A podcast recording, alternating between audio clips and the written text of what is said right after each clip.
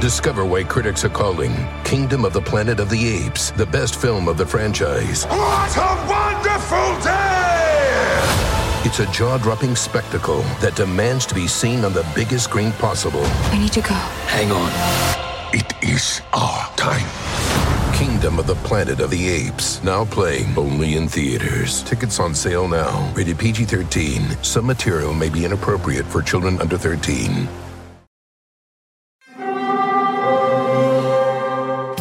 Hear that? It's the call of the Crave. And when the Crave calls, you know what to do. Try the $5 Bacon Bundle. Because the only thing better than a White Castle slider is a White Castle slider topped with crispy hickory smoked bacon. So pick any two of either the Bacon Cheese Slider, 1921 Bacon Cheese Slider, or Chicken Bacon Ranch Slider. And also get a small fry for just $5 with the $5 Bacon Bundle.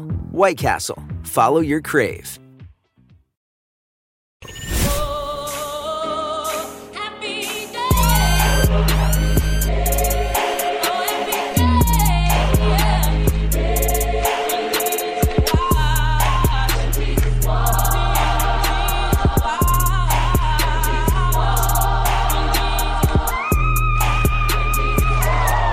Niggas, as well as friends, welcome back to another episode of the show. I'm Flip Wilson. And I am Vanessa Guillen, and this is The Read. Thank you for coming back.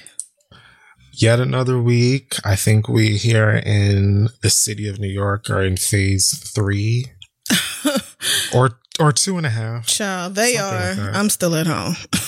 I won't be doing yeah, nothing's nothing's changed for me. I just googled the phases yesterday for the first time to see what they actually are. I knew that I wasn't going to be doing anything different for the remainder of Mhm. 2020 probably. Correct. But just out of curiosity, I kept hearing the words uh phase and um Cuomo thrown around just so so I wanted to know what's going on.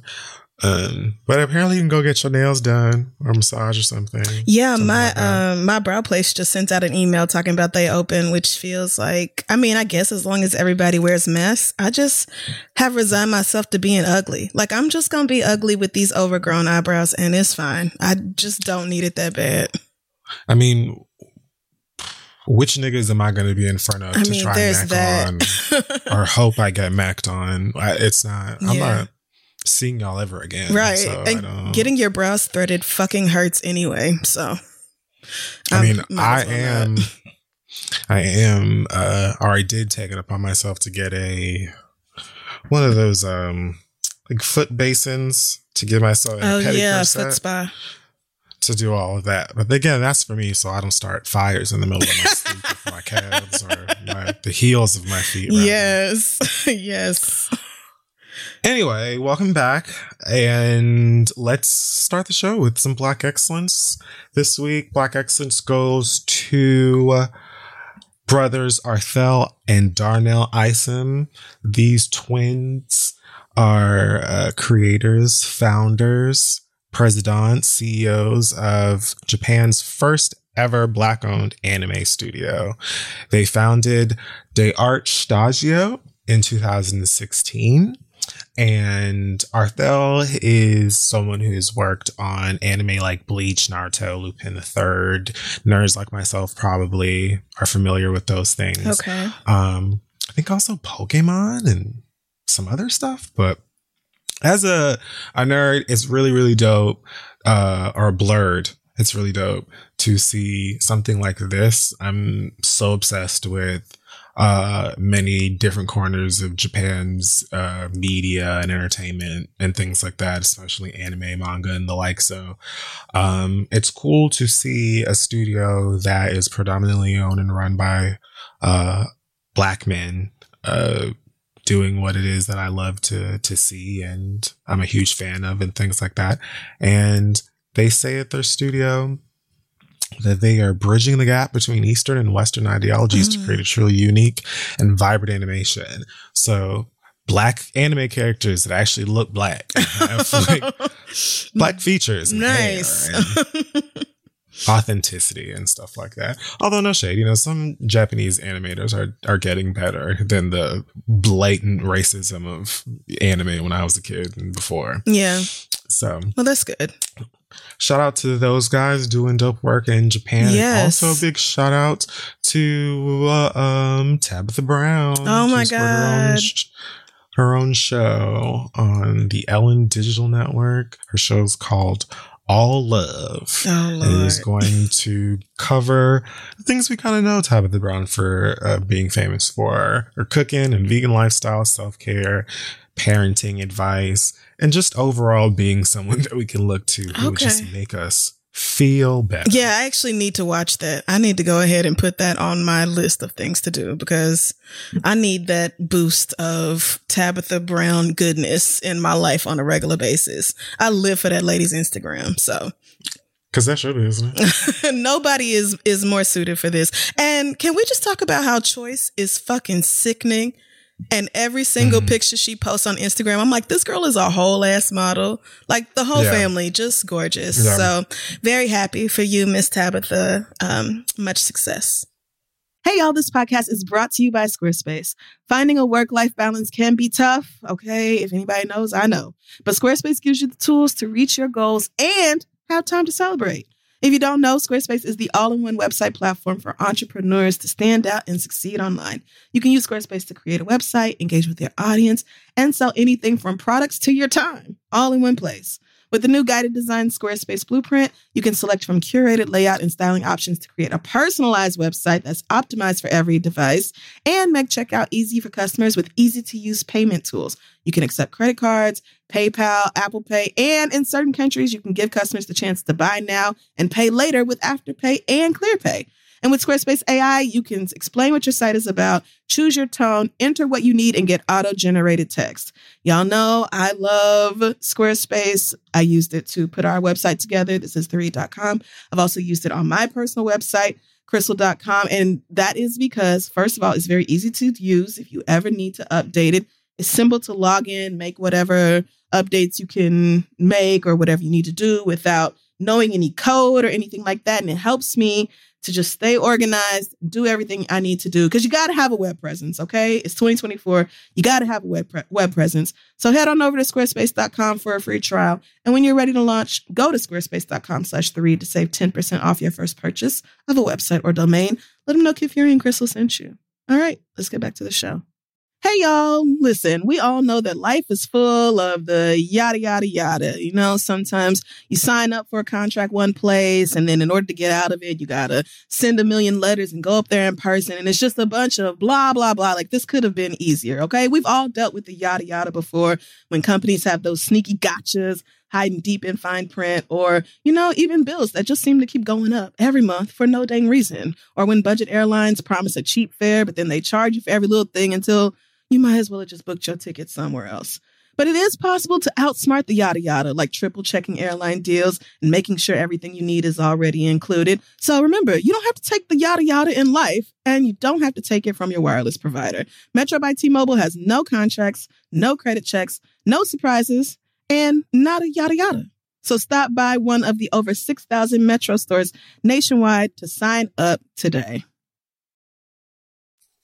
Okay, so this week in our pop culture mess, our section called Hot Tops Game of Throats, we're going All to right. start light and then move forward. All right. Late rapper Pop Smoke's highly anticipated album is out. Shoot for the Stars, Aim for the Moon. I think it came out on Friday. Um, but a few days before it was released, the album cover was making loads of of buzz online, and not for good reasons. The original cover art was Mm. designed by one Virgil Abloh. Huh. Because apparently Pop Smoke wanted for Virgil Abloh to do the cover of the album. oh no. What he got was something that looks like maybe Virgil fell in, fell asleep in front of the computer with Photoshop open and then like his cat began to dance on the keyboard wildly. It's it's something I feel like maybe 3J from Family Matters would have made. Okay, all right. Little Richie or another child. It was It really bad. Awful. It was awful, nigga. Like I could have done better than that in even MS Pop Paint. Smoke. Even his face is like really nigga. Like in the cover, it looks like he's looking at Virgil. Oh my God. Saying, "This is what this is what you're gonna do for me." Wow. so naturally, the internet flamed him. Of Virgil course. has been uh, getting lots of heat recently, anyway, for other bullshit. Yeah. So it wasn't all that difficult for the girls to line him up, but this was absolutely also definitely deserved.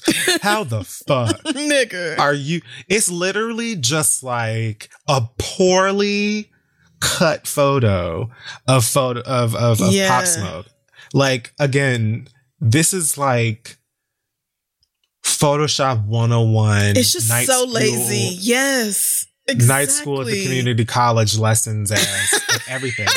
But anyways, Pop Smoke's here, and then there's like ice cubes and barbed wire around him, and that's it. See, I It thought those were supposed to be super close up diamonds, maybe, but same on the barbed wire. And so either Oh, way, it's like, what it what are we looking at though? Is it a nigga behind bars, but also surrounded by ice? Like, what are we supposed to be getting from this? It's just bad. The- Mhm.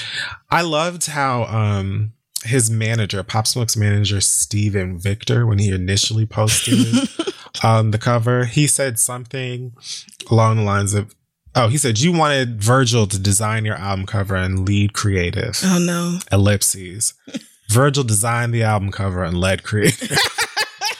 and then he moved on. It was like it was that quote was surrounded by like much Yeah. nicer, respectful comments on what all of this means and you know the legacy of this rapper Yeah. and stuff. But just in reference to the album cover itself, that nigga was like, "This is what you want," and we got it for you. Yeah. you. Anyway, And it's hard for fans to then turn around and be mad at the manager for this terrible ass cover because it's literally what that nigga asked for. exactly. So then I Virgil's mean- getting all the hate that he deserves for this. had Pop been alive, he likely would have asked Vetoed the fuck out of that. anything the Any- fuck else. But you're Okay, right. Because the fan versions I saw were way better than that. Anyway, like we said, the nigga got flamed for it deservedly, and they promptly uh, yanked that shit right the fuck off. Uh, the manager said, making a change, he tweeted, Pop would listen to his fans. Again, sir, Pop would Mm. probably listen to himself. Exactly. I don't think. I don't know that the fans would have seen it if he was We would have never known about this. so disrespectful. No. Anyway, they they released the album and it is uh Oh god. much more appropriately a simple black cover with like an embossed black There we rose. go. Much better. and this is just so much better. Um, I really don't know what that nigga Virgil was thinking. Like not at Like, nigga- all. Christ Jesus, that was so awful. what could you have possibly had to do? What's the direction? that you were like you were making campaign flyers for Kanye? What were you so busy doing? Oh Anyway. god, bullshitting at Louis Vuitton. Um what else is going on? Oh, and as far as like posthumous albums goes, it's not bad. Oh, okay. I'm usually like uh weary about that kind of thing because you know it's better to have the the artist at the center of it there to kind of at least ensure that their creative output or what they feel like they're capable of is present on Right. the work that they're releasing. Um, so a lot of times you get stuff like everything they've tried to do with Aaliyah post Aaliyah's life. Oh, yeah. Many other artists. Um, but yeah, I don't think this was that, that bad. I noticed that song, I mean, albums are going back up to like 20, 25 tracks. Oh yeah. I can't. I don't Dude, know. this one's 19. yeah, no, thank you. I'm sorry. That that I'm gonna have to separate that into multiple listens. I can't just sit there. Oh, yeah. I don't have the time for that. I don't know how y'all sit and listen to this show for as long Exact- I as you can't- do. I was just gonna say I can't think of the last time I sat and listened to an entire album all the way through. An album that was more than ten songs. Right. I mean, maybe 12 or 13. But 19 Yeah, is just that's I'm sorry, that's pushing it. No. yeah, it's getting a listen part two because I'm not. I, I can't. I don't have the time or Well. the attention span. Yeah. Well, you know, labels will put out anything to try to get that money back, but if you say it's not Mhm. bad, I'll take your word for it. Yeah, I didn't mind it. Um, speaking of rappers, Meek Mill is apparently being sued for lyric thievery. Yes. There's a record label in Philadelphia called Dream Rich. Oh shit. Dream Rich Entertainment that has apparently filed a lawsuit against Sir Mill, alleging that he he was connected to a songwriter or lyrics of one of their songwriters, and then used said lyrics uh, for records of, of Meek's own, All including right. 100 Summers and Cold Hearted 2, both which appeared on his Championships album from 2018. Okay. So this label apparently wants $75,000 Mm. for each infraction or more than $300,000 altogether. So the Barbs are in law school. This is good to know. That's nice. Is this their fault? Is this their work? I don't know. It might be. but be. Of course, you know, he's been also another one that's been catching lots of jokes and shade uh, recently. Yeah. Most of it, I feel like he asks for. right. But He's kind of not that bright. I'm just saying.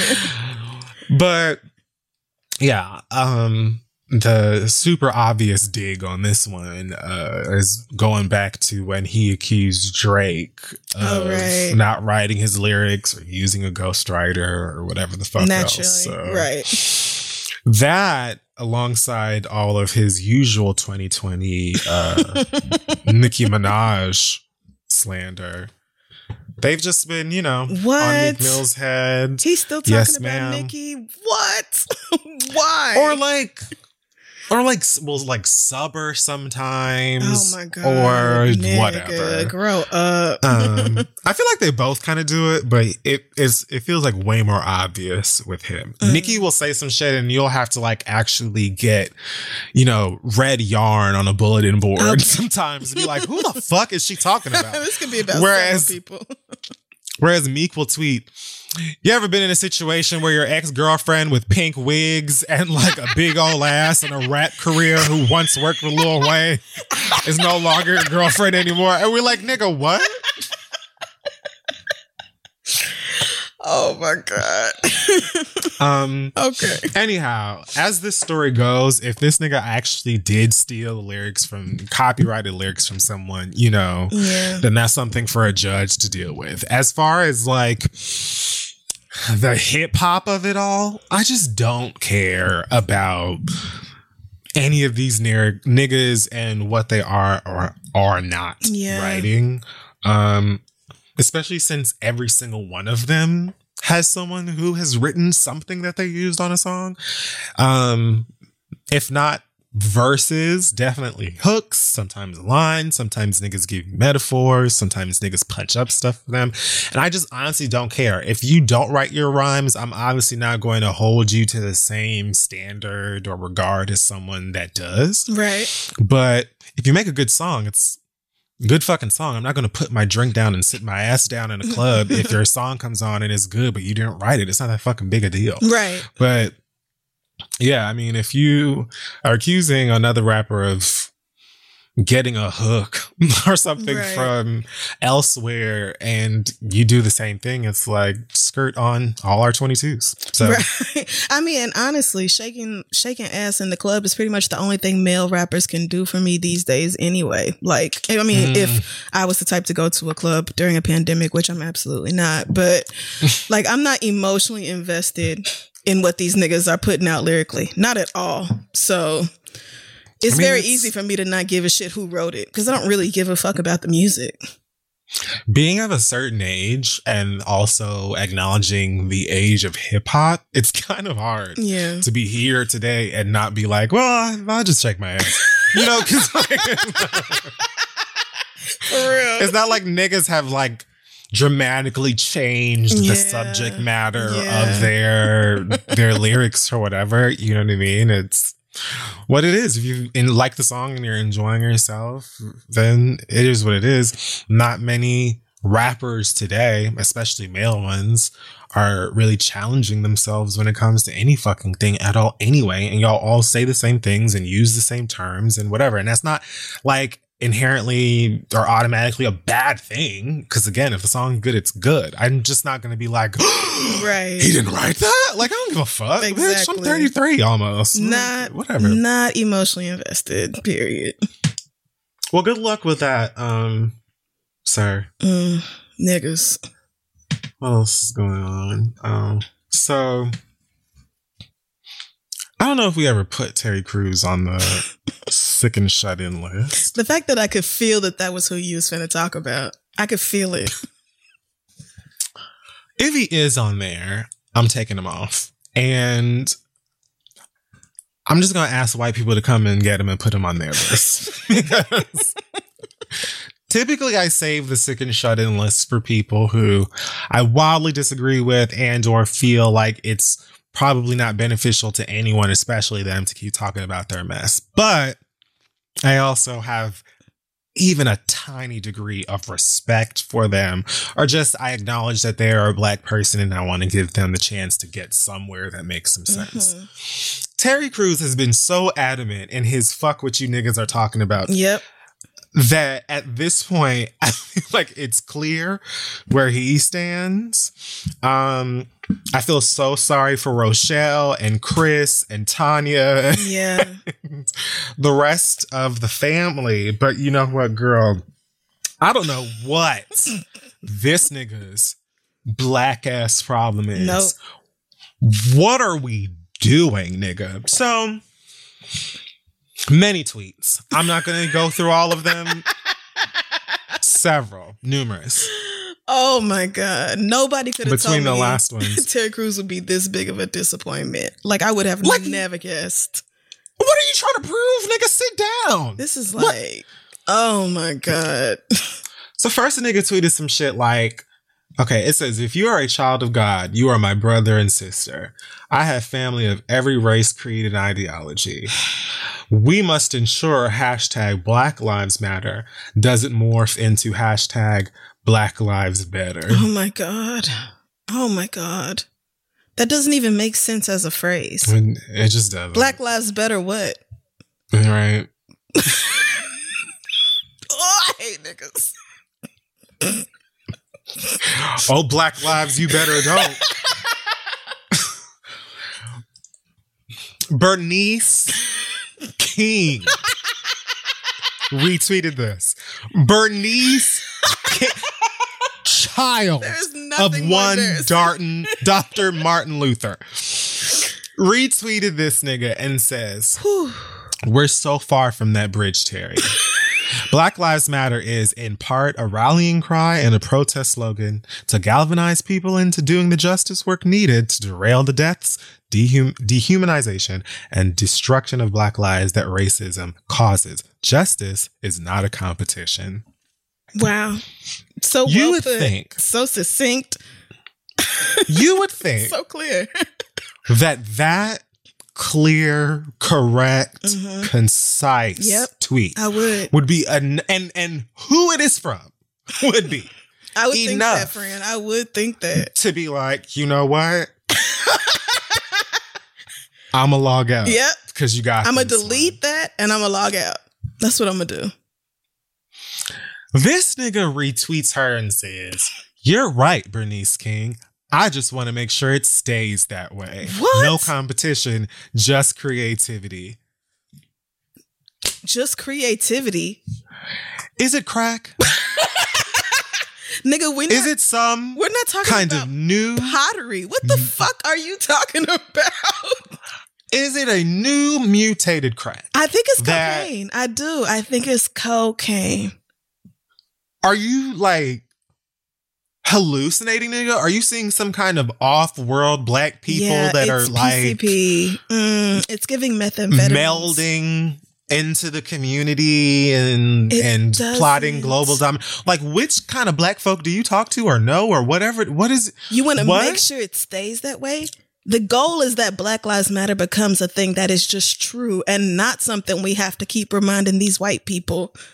like the goal is that one day we are actually treated like human beings, nigga. What the fuck you mean? nobody even has what you talk oh about Oh on their oh mind Oh my nigga God. furthermore furthermore if we were just some group of niggas that were like, we're going to get rid of all of these white people and build a fort around this bitch that we built and they can never come back. Like, even if that was what was on our mind, you are the girl who says, like, you're the one that's going to make sure it stays that way because we all want to hear from what Brooklyn Nine-Nine has to say. I'm so What- confused.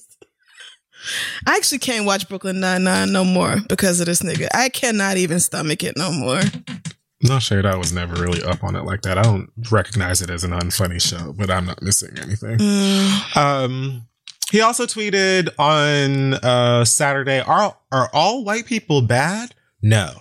Are all black people good? No. Knowing this reality." Knowing this reality, I stand on my decision to unite with good people, no matter the race, creed, or ideology. Given the number of threats against this decision, I also decide to die on this hill. I'm a human rights activist, not a human wrongs activist. I bet you Terry Crews can't even tell you Terry Crews.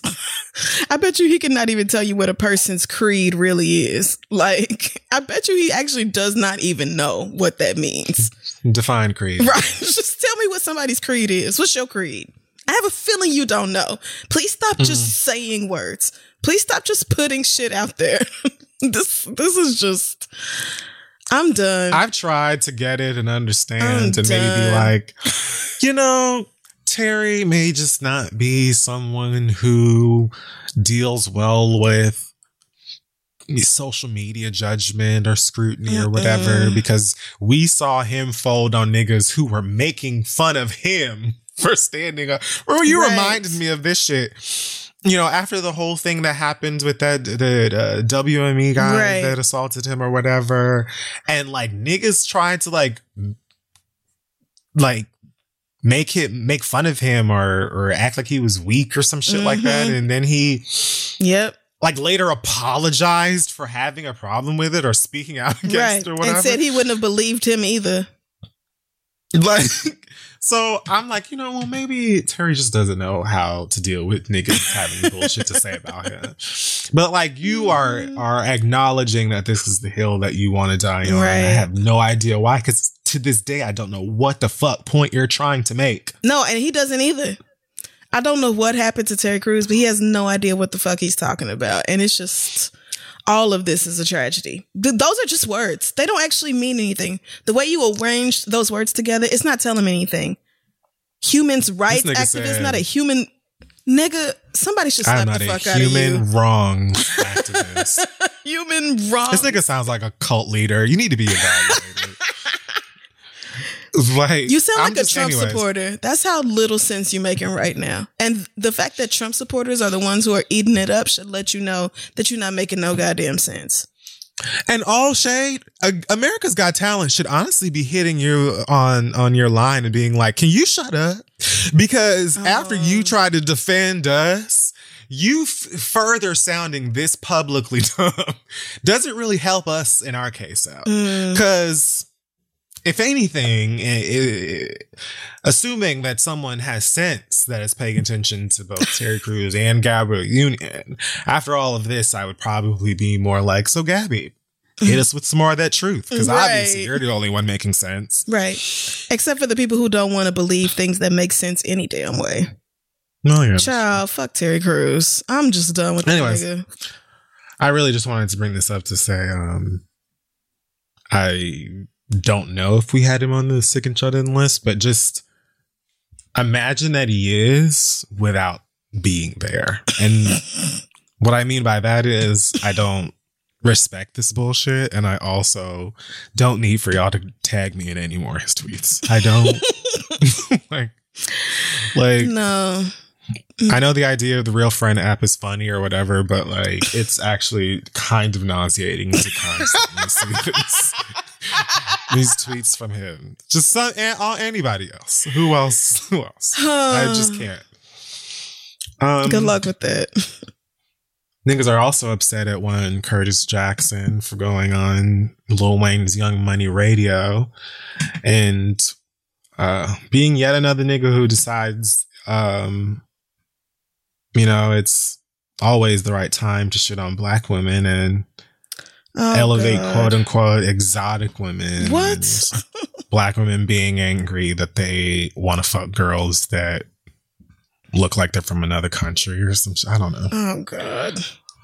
Um, I mean, if you want, if you can go and look up what he said exactly for yourself. I don't think any of this would be shocking. He's a rap nigga. He's also 50 Cent. Right. To me, none of it should be shocking if you paid attention to anything that 50 Cent has said ever. Right. Um, especially over like the past five, eight years At um, least. however long power has been on and shit like that. Um, yeah. but he is someone whose like deplorable behavior and statements have kind of been excused because he's yet another rich straight nigga with influence and it's funny how petty and non fuck giving he is or whatever mm. but now they're mad bad it seems even though that's not going to change anything as far as money flowing through that nigga's hands. It's not going to stop any quote unquote exotic woman from laying in his motherfucking bed. And it's not going to stop him from having the, you know, handshakes and support from his peers. So he can literally mock people being upset with him because no one's ever going to, Right. You know, Yeah. make him feel different or wrong or whatever the fuck. Imagine a black woman openly being that colorist and still being supported and like actually laughed at and like encouraged in that shit. I can't even see it. she would be all kind of traitors to the race, but like people literally see stuff like this from 50 Cent and keep right on scrolling. Like they do not care. So And it's like there has to be something to people, specifically black people, feeling like there's a lack of like attraction or whatever when it comes to people that look like them or their fucking mamas or daddy or whoever. But I think that that's like something that can just be a conversation, you know? I think that what I'm saying is you can talk about whatever your preference is or however attraction works for you without disrespecting people that you aren't attracted to or right. don't give a fuck about. You know, you could just be like, oh well, you know, I like like girls that or guys that just look different or make me feel different or whatever the fuck, and try and unpack that without sounding stupid. Right. You know, exactly. You're not you to get very far with that. you know, but that to me is like something that you could. I don't understand why niggas have to like be like, oh well, black women this and that, and can't stand it and be angry Yeah. and whatever the fuck. It's like because you can't just be like, oh, I like girls that look like fucking Priyanka, what's her face or whatever, Mhm. Priyanka Chopra or whatever. You can't just say that you like whatever the fuck you like without disrespecting me, Right. disrespecting your sisters and mamas and, and aunties and whoever the fuck. And that shit doesn't make any sense because it's not necessary. Like you But- have to justify why you choosing these women over us when like again, if you actually investigated why you had the preferences you had, you wouldn't get very far without running into colorism any damn way. But a lot of black women just want you to stop bringing them into it. Uh, Just stop. date your fucking white girls. Date your hashtag mixed chicks. Like, just leave us alone. And since when are black women not exotic? Like, Child, when when niggas Black turned exotic people- into like, niggas use exotic like they use foreign. non-black. Yeah. Yes. and honestly, I don't even know why more women who are referred to that way, especially by these rap niggas, don't find it offensive. But they that's don't not give a my fuck. issue. They just want to get chose. But- That's what I'm saying. A, black people are everywhere. right? Ev- like every corner Yep. of this fucking shithole that we live on this planet. Correct. you know so it's like how can you not consider black women to be exotic when there are black women everywhere Mhm. of all kinds and complexions and it just what Right. but anyway it's not also, even really about where they from. It's about what they look Right. like. Those women could be from like rural Pennsylvania, and these niggas would call them exotic because it's all about also- not being black. but also like you're correct in a lot of the women that these niggas consider exotic don't care because honestly the only reason you can be or feel so boastful about these types of women that you like or sleep with or whatever is because they only hang around you for your money and access and resources Right. and whatever the fuck else. You know what I mean? Like if you didn't have any of those things, you would just be getting on Mm-hmm. regular ass black girls' nerves Exactly. that you grew up around, went to school with, Yep. worked with, and whatever the fuck else. The only reason that these extra special limited edition holographic ass women like pay you any goddamn mind in the first place is because you got bottle service, nigga. Like you should honestly just be counting your blessings that you even have the options Nigga. that you do and just leave people that you don't like the fuck alone. It doesn't make any sense. Well, not holographic, nigga. but yes, look at all the every last one of these niggas. First baby mama is just a regular ass black girl. Just Just a regular because all you was was a regular ass black boy. There is literally nothing special about you now except the fact you have money. That's the only reason them hoes give a fuck about you. But okay. Um, well.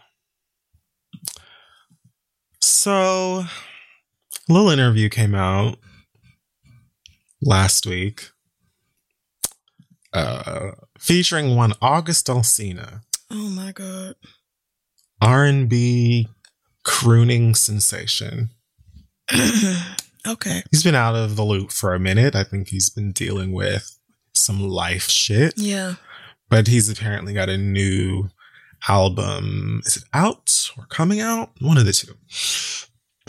And he uploaded an interview um, done by one Angela Yee where he talks about a host of things. But of course, most of the headlines pertain to the moment where he talked about his past relationship with Jada Pinkett Smith, where he basically confirms that they had some form of a romantic, loving relationship, a more than friends relationship, which was kind of a rumor back around the time that they were hanging out and stuff anyway. He spoke very emotionally about it while looking kind of like Heat Miser after he went through a long journey with braids. I don't know who that is, but. I'll look it up. It's fine. Okay. But um basically like imagine if he had braids for like a couple months or something and then took them down or twists. Or like Sideshow Bob and Keyshia right, Cole. right. That is exactly actually what I thought of. I know Keyshia Cole has worn this exact same combination of hair colors in this same order. So It's giving I should have cheated. yes, yes, it is. I was confused, but you know, it's quarantine. A lot. My hair looks crazy right now too, so I get it. Um. So they spoke about uh, the Jada Pinkett relationship, and he talks about how crazy in love he was, and um, he claims that he spoke to Will, um, and got his blessing that Jada and Will didn't really have a romantic relationship anymore, but were more life partners. Um, he was kind of vague about the depth of their relationship, but mostly just talked about, um, you know, being in love and saying that he could, uh, he could say that he knows what it feels like and stuff. And, um, Yeah, he mentioned how when it ended, he went to a really dark place and it almost killed him and got really emotional. And he talked about his late sister and all of this stuff. Like, that nigga is clearly got like a lot of weight, Mhm. a lot of emotional weight on his shoulders and stuff like that. So uh, it wasn't just some scandalous winky wink. I'm trying to start some mess Right. in this interview. Um, since then, Will Smith has reportedly denied the rumors. A representative said that the, the accusations are wrong. Mm. Uh, Jada tweeted, quote, there's some healing that needs to happen. So I'm bringing myself to the red table. Mhm. And then they created a meme of her sitting in front of, in front of herself. yes, I table. saw that, and I fully expected that. So I will be waiting. It's like, but you always bring yourself to the table. It's your table and your show. Like that's that was just worded really funny. Um August says also that he gave both Will and Jada courtesy calls before talking about this in the interview. Uh didn't mention if either of them answered their calls, Mhm. but um he claims that it wasn't like some random, you know, Yeah, random side attack, some unseen flank on social media. Um, Hmm. Jada's mama tweeted or posted on Instagram What? a little. Gammy spoke up. Yeah, Gammy posted a little IG quote that says, "Get rid of the pedestal you put people on. Uh. Recognize that people are only people with flaws and imperfections, just like you and me. Oh, okay. Do that, and you'll be much happier. Because guess what? They already are. Sleep well, beloveds. Hashtag keep it pushing. Oh yeah, Jada did that shit.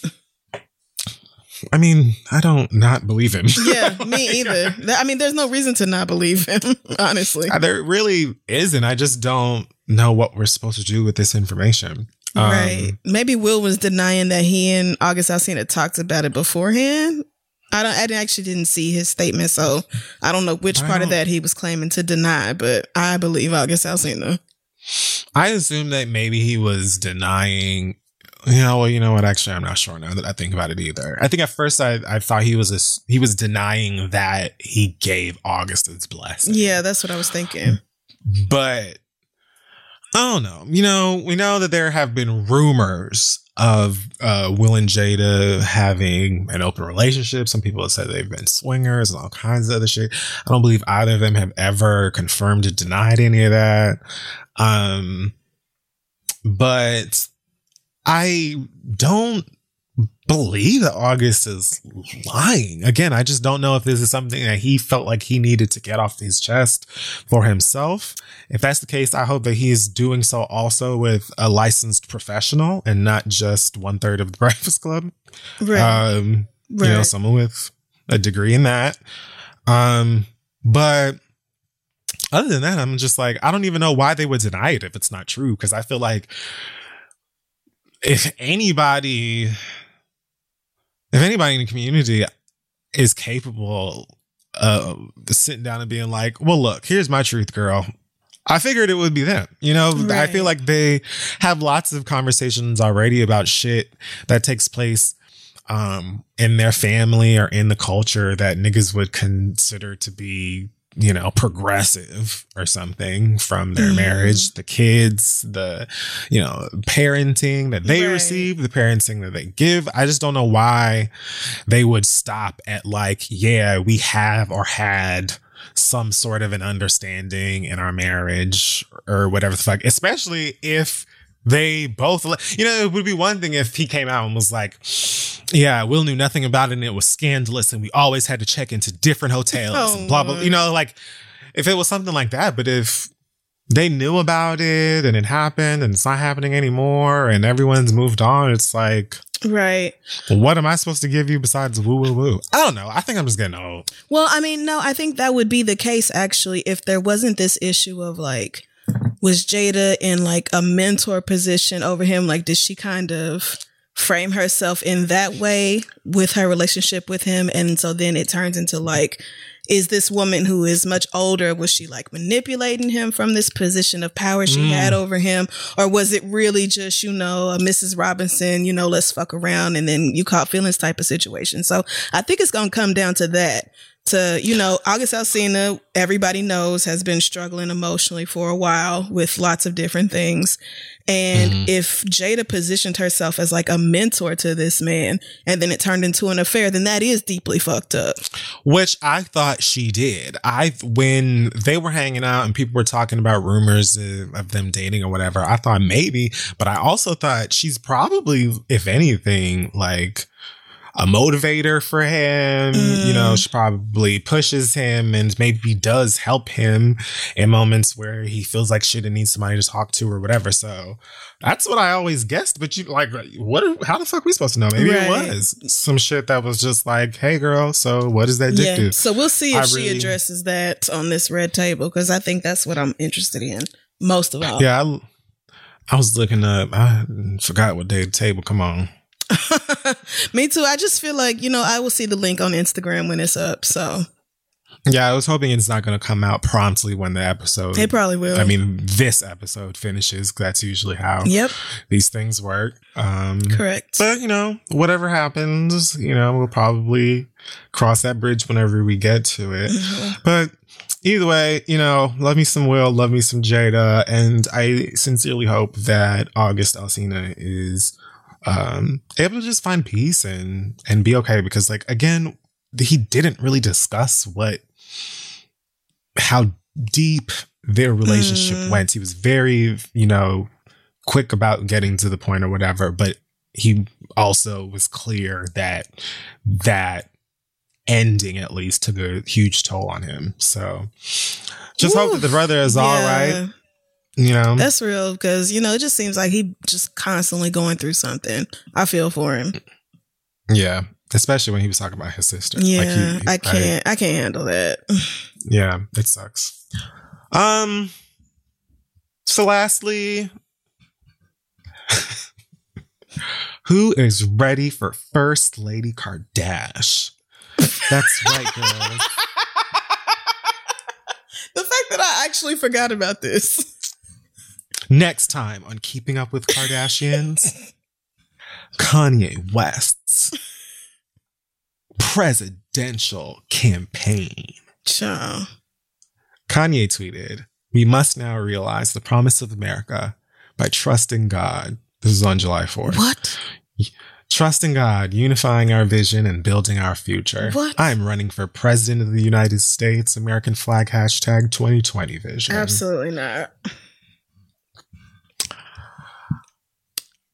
Under zero circumstances. So, Mm-mm. No way. when I first read this, after laughing for, I don't know, close to 120 seconds, I thought to myself, will the goopery and gaggery and foolery and fuckery ever see. it shan't. on one end, you know, the idea of Kanye West being the president is such fun because, first of all, what would be the huge difference between shit. that and right now, besides the Secret Service wearing like moon boots or some shit, you know? Kanye's Secret Service would have on like Yeezy mukluks and and and nude colored suits, like monotone, all nude colored suits Please. with with fringe, and he would make the White House the Chrome House. Kris Jenner would be the press secretary, All and Black. Chyna would be Stormy Daniels. No thanks. No thanks. That doesn't sound like a show that you want to watch. it does not actually, my nigga. Like the world is on fucking fire. I don't have time for this shit. I don't know. I don't know how many Flintstone vitamins Di- Donald Trump gave this nigga for this bullshit. but Oh my god. I just don't have the capacity to let this bullshit swirl around in my mind. What in the good damn fucking last 60 seconds of the fucking quiz? Bitch, how the fuck you are you bubbling in on your Scantron sheet at the fucking wire talking about some I'm running for some what come and get if you niggas honestly Y'all better not. but you know what they put Donald Trump's name on the ballot, so I can't even say if y'all niggas put Kanye West's name on the ballot. Why wouldn't you? The whole thing is joke. All I of this. is don't think joke. he can get on most ballots at this point any damn way. I don't obviously know the laws for each state, but I don't think we'll see Kanye West on most ballots nationwide anyway. At least six of them have already said, "Girl, the door is closed. the door closed." That's how you know he don't mean it. If he really wanted to be president, he would have done this a long time ago. He would have made this announcement a long time ago. Kanye is just fucking trolling. He's bored over there. I actually don't know what the fuck's going on over there, but he needs to leave me out of it. He did nice things for George Floyd's kids. I'm not taking that away from him, but like, what is the point of mm-hmm. this? What is the purpose of mm-hmm. this other than to be a distraction? To get people focused on absolutely the fuck nothing. He just really wants to see the vice president in Gap Okay. and All right.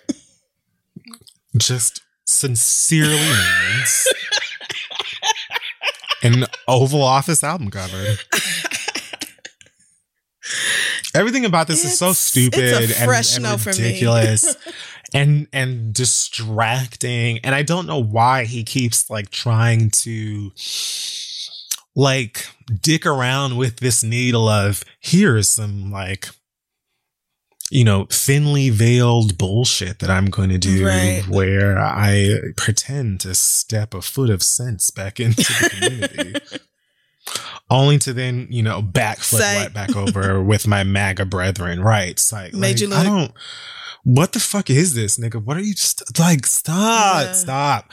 I was so prepared to just let you make your songs that I'm not to listen to. Yep. And, you know, let Kim could do that. call up the girls that are doing the police reform work and just let y'all do all of that. I was prepared to just let that happen and not talk about it and just keep but this is like girl what are the what are we fucking doing Mm. Yes.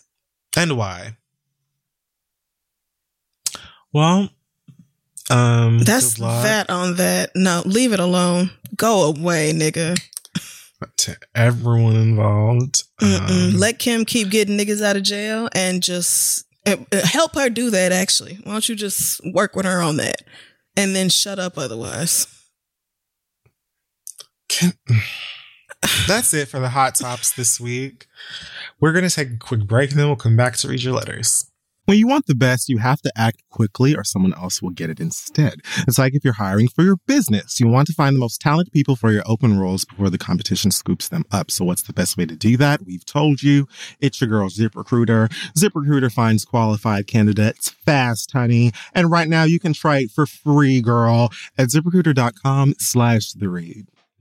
ZipRecruiter's powerful matching technology takes center stage to identify top talent for your roles. Immediately after you post your job, ZipRecruiter's smart technology starts showing you qualified people for it. And I've actually used ZipRecruiter for my for like my Mhm. own personal things on the back end. And it really does work pretty quickly. And I also appreciate that it's easy to use. Uh, cause, you know, this aging brain of mine in technology, we're parting ways, which makes me sad, but that's a different conversation. Amp up your hiring performance with Zip Recruiter and find the best fast. See why four out of five employers who post on Zip Recruiter get a quality candidate within the first day. Just go to this exclusive web address right now to try Zip Recruiter for free. ZipRecruiter.com slash the read. Again, that's ziprecruiter.com slash the read. ZipRecruiter, the smartest way to hire. Now let's get back to show. So listen, guys, the next generation of influential Black voices can be found on NPR's new collection, Black Stories, Black Truths. I've been running my mouth about it for a while now. Black representation in media is incredibly important, and I feel like it's in kind of precarious situation at the moment. So amplifying and enjoying as many of these stories as possible is pretty important. Black Stories, Black Truth is a celebration of Blackness from NPR. Each of NPR's Black voices are distinct varied, and nuanced as the Black experience itself. You can get things from Bobby Shmurda to The Wire, Michelle Obama to reparations. There's no limit to the range of Black stories, Black truths.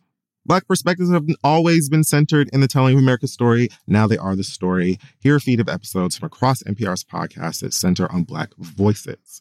Turn on NPR today and hear a range of voices as varied, nuanced, and Black as the country we reflect. Stories should never be about us without us. Listen now to Black Stories, Black Truths from NPR wherever you get podcasts.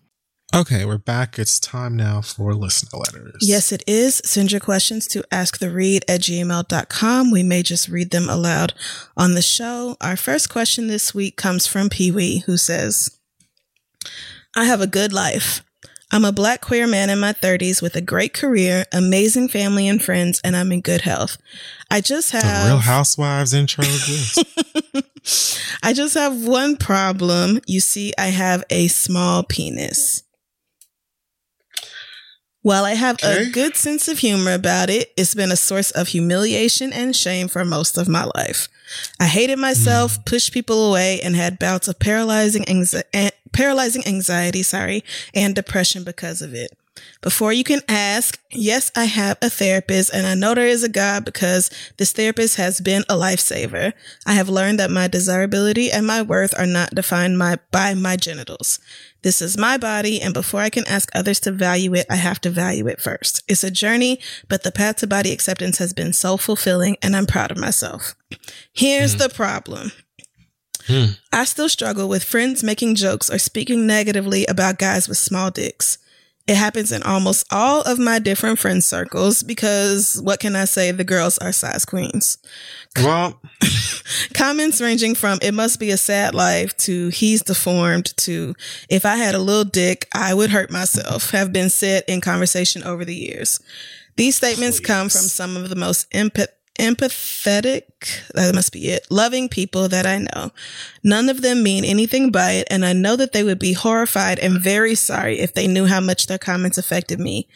I try to redirect the conversation, but it never works for too long because again, the girls are size queens. So I'll laugh or make a funny joke or nod along as I wait for the topic to change.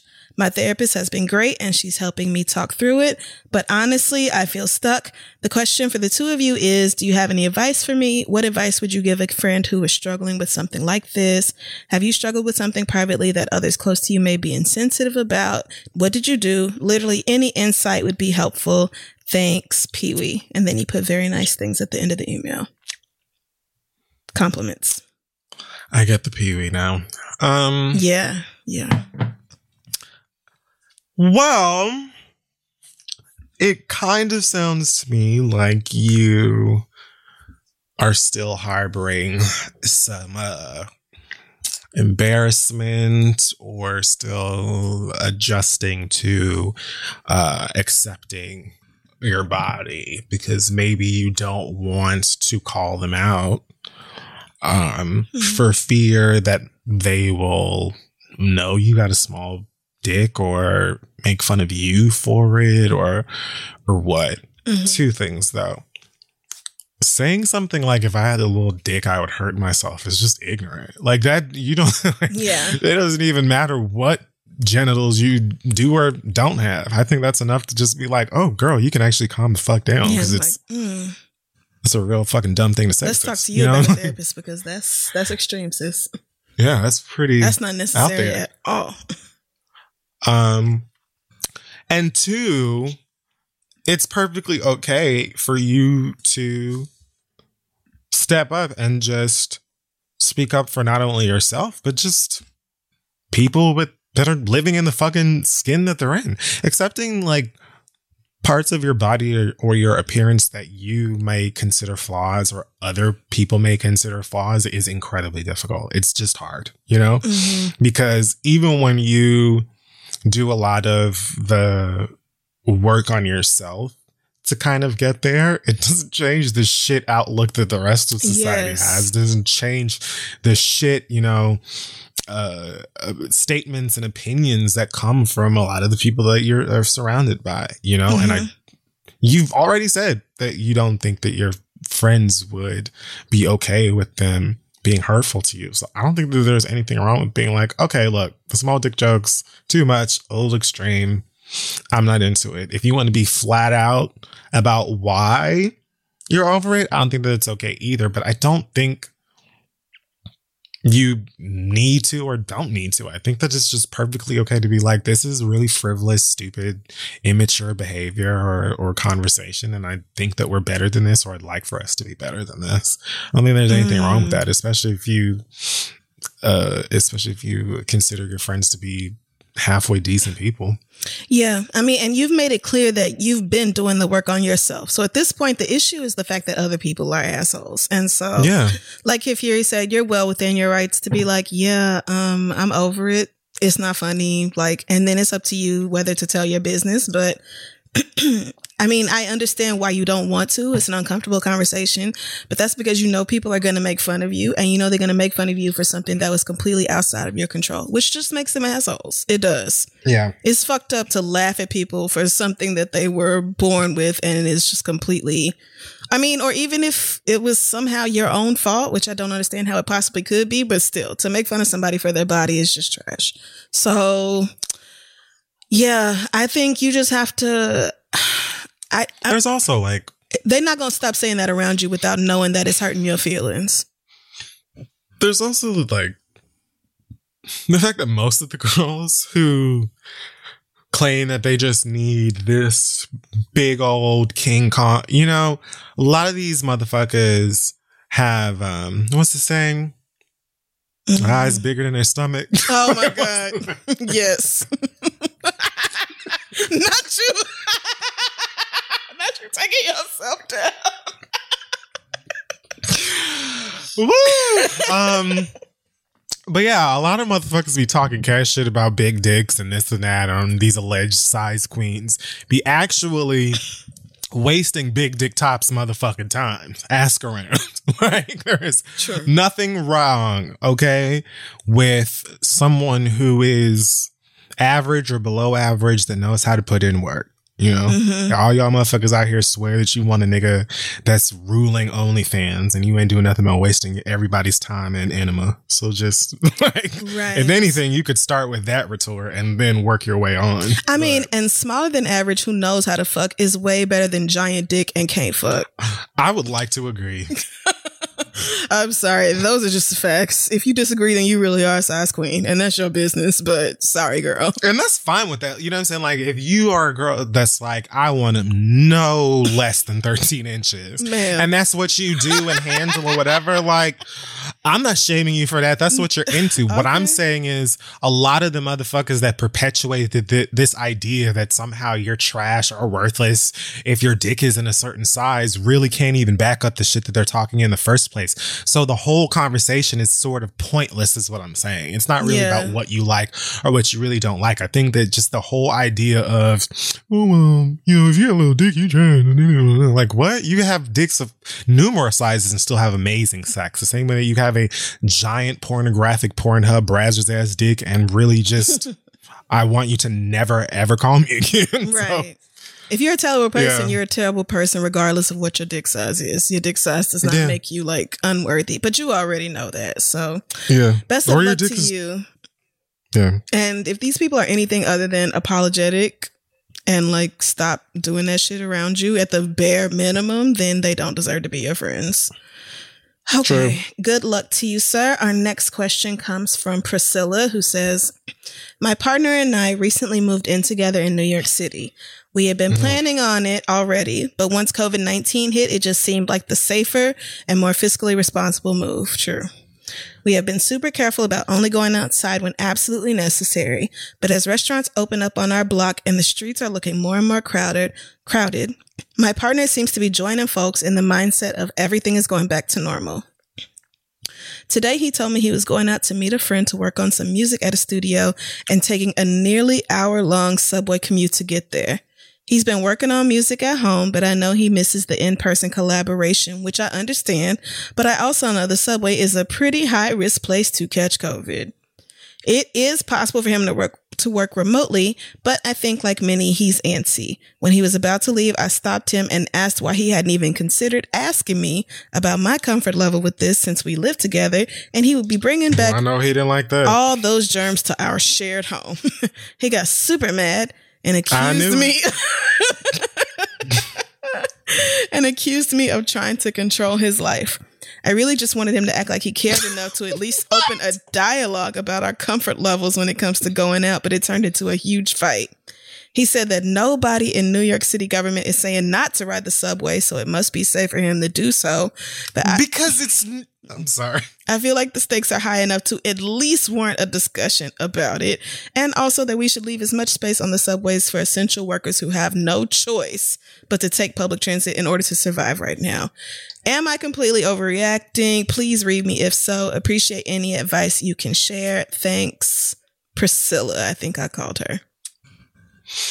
What the fuck is wrong with niggas who are like Man.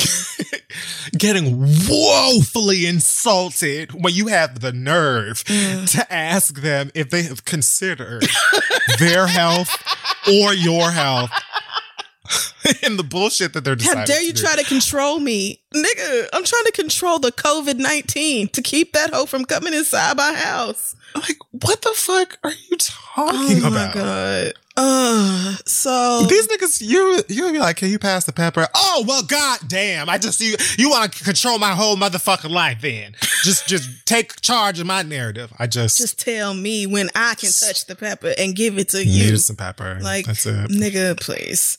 Actually, I mean, I think the train is probably safer than making music together in a studio, honestly, especially if everybody's wearing a mask and keeping distance between each other. I would be more worried that he's going to a studio for however many hours where people talk and laugh and yell and sing.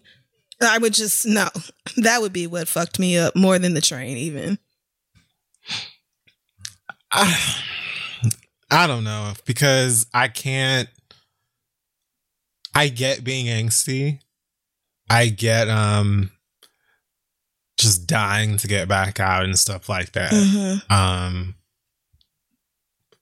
but I also just like enjoy being able to like breathe on my own and you know, Yeah. sleep comfortably in my There's that. bed There and that. not have to worry about, you know, harming myself or other. I just feel like I can wait. like I don't, you know, or at the very least, like Priscilla is saying, because I live with my dog. So if I did decide that I wanted to go out to a studio or do some other thing or whatever, it would still be incredibly foolish. But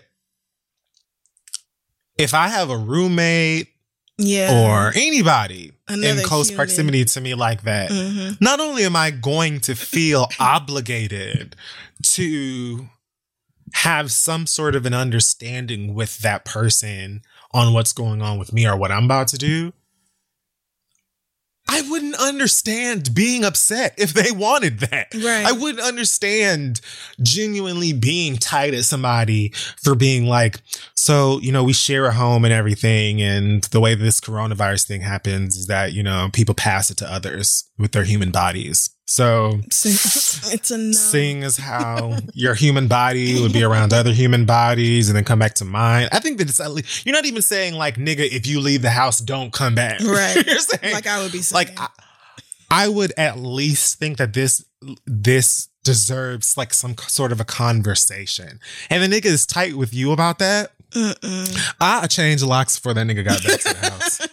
Right. It would be one thing if he was like, "Oh, damn, you're right. I really should have run this by you. Let's talk about it." But for him to get all mad and defensive, like, "How dare you try to run my life?" It's like you talking about my life too, fool. I don't know who you been around, and I don't know who they been around. And you gonna bring all that back to me again? You're going to a studio, not the library, to study quietly at a little desk. Like you're going to collaborate with people with your voices. You know how many people have gotten sick in choirs and churches and performance halls, places where people do that for an extended period of time? Like it's one of the most dangerous things. It's one of the most high risk activities you could be doing. and you want me to just be okay with it. Boy, if you don't get the whole fuck. Is he a producer? Is he in a separate booth by himself that nobody else comes That's in? what I'm wondering. Because if it's something like that, then maybe. But if he actually has to be in the same small soundproof room with other human See- beings, it's a no. But see, you see how you would only know that if you had a Yes, that's true. You would have first? to talk. See, you would have to talk. because maybe there are loads of of measurements being taken down at this studio that can ensure at least a safer environment. Maybe. But how the fuck are you supposed to know that if you don't fucking talk about the shit first? Like, what is niggas' problem? I don't understand being upset about that shit. I really don't, because a bitch like me, the moment that I hear them fucking locks turning when this bitch come back, I'm standing in front of the door and I'm spraying you with Lysol as soon as I see your face. You just really won't. I mean, it, I I don't know how big y'all's apartment is. Probably not big enough for him to have his own bathroom, but you would have to like really not be nowhere near me, like my breathing space for the next two to three weeks. Are you ready to sleep in an entirely different part of the house? Because COVID 19 is not something to play with. And it's partly the government's fault that y'all feel like it is. Yes. The fact that New York City is even in a phase three is fucking stupid. You know, they talking about opening the pools. Nigga, I'll slap the shit out of all of y'all. This virus is not, it is at not at no type of place where we can just start frolicking like shit is good. Especially because Florida is posting worse and worse numbers every goddamn day. And everybody in this country is free to travel around the country.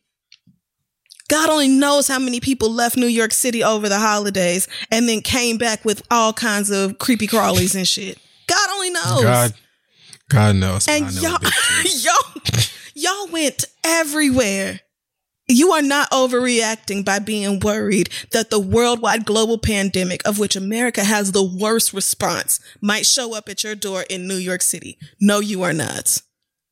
And you're completely right. There's so many fucking rich ass motherfuckers, corporations and CEOs and whatever that honestly probably have much less of a risk. Absolutely have much less Oh of a yeah, risk they of the contracting this crack- because they they have not clocking in every day.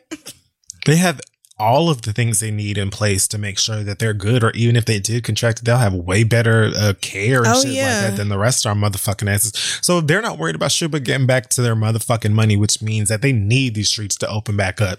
And all of these motherfucking states Yep. that have been doing that shit two days after the bitch touched land over here. If that's what it's all been about. So of course, people who are dying to get back to their normal routine and celebrate and like, you know, I'm a recluse.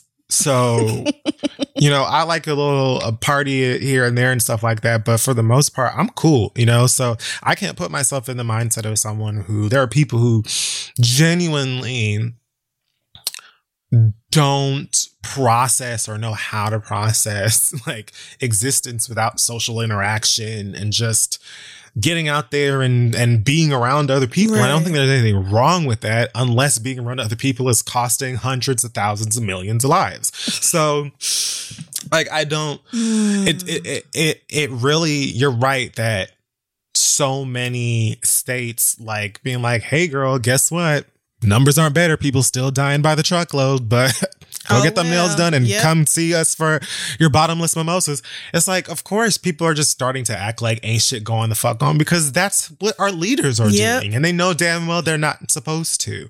So there's nothing the fuck wrong with you know letting your nigga know like I'm not fucking playing. I'm not playing with you. I'm not playing with this motherfucking virus. And at the very least, respect would go, hmm, let's talk about Right. what we're going to be doing and not doing since we have to share a space together. Lovers, friends, you know, Roommates, lease mates. whatever, don't give a right. fuck what the fuck it is. That's just what should be going on, period. So I would tell that nigga the next time that you tell your motherfucking friends that you live in the studio, you let them bitches know that you mean that shit.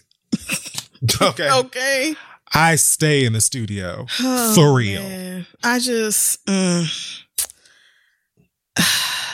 I, Did you see these niggas in Atlanta? in that damn inflatable pool in the middle of compound? I said, so you niggas want all of the diseases. Y'all want Nigga. every single thing that you can get. That shit was so ignorant. It was almost funny. Did you see the white gays on Fire Island? Oh well, I no, but I'm not surprised. like that wasn't gonna stop no white gays. One of nowhere. them was diagnosed with COVID eight days ago and went to Fire Island anyway. And just posting on Instagram, all on the beach and shit, whole time talking about, Ugh, I can't believe I don't feel good. Damn, Rona. Like, bitch, are you joking? Why are any of y'all When- on Fire Island right now?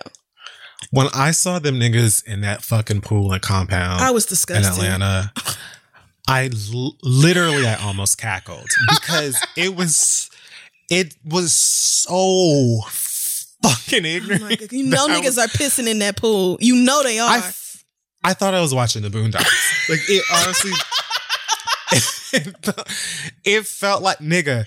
If HBO Max actually throws uh, Boondocks up, they're going to have a field day with this year. But you know them episodes of Boondocks where they was like parody some shit that actually happened, and it would Oh, be so God, funny. But then you would go back and watch the clip, and you're like, "This was word for word, shot for shot what happened." the R. Kelly Like, that's- episode.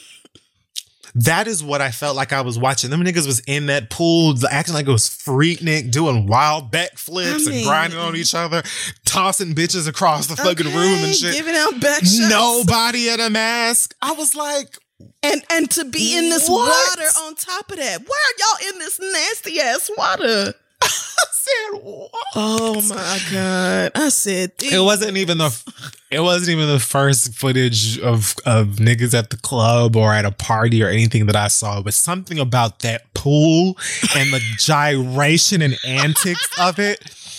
It was honestly like them niggas were partying like they hadn't been to a party in years. Like it, was so buck wild. I really wanted to laugh, it was but I couldn't. it- I mean, it was I was just disgusted. I'm like, y'all do understand it's disproportionately affecting us, right? Y'all are gonna take that shit. You niggas don't live alone. Y'all are taking that right back to your roommates who have essential jobs, taking it right back to your parents, your grandparents who have essential jobs, your aunties and uncles who take care of kids. Like, y'all are just spreading this shit even more around the community that's already fucked up from it. Why?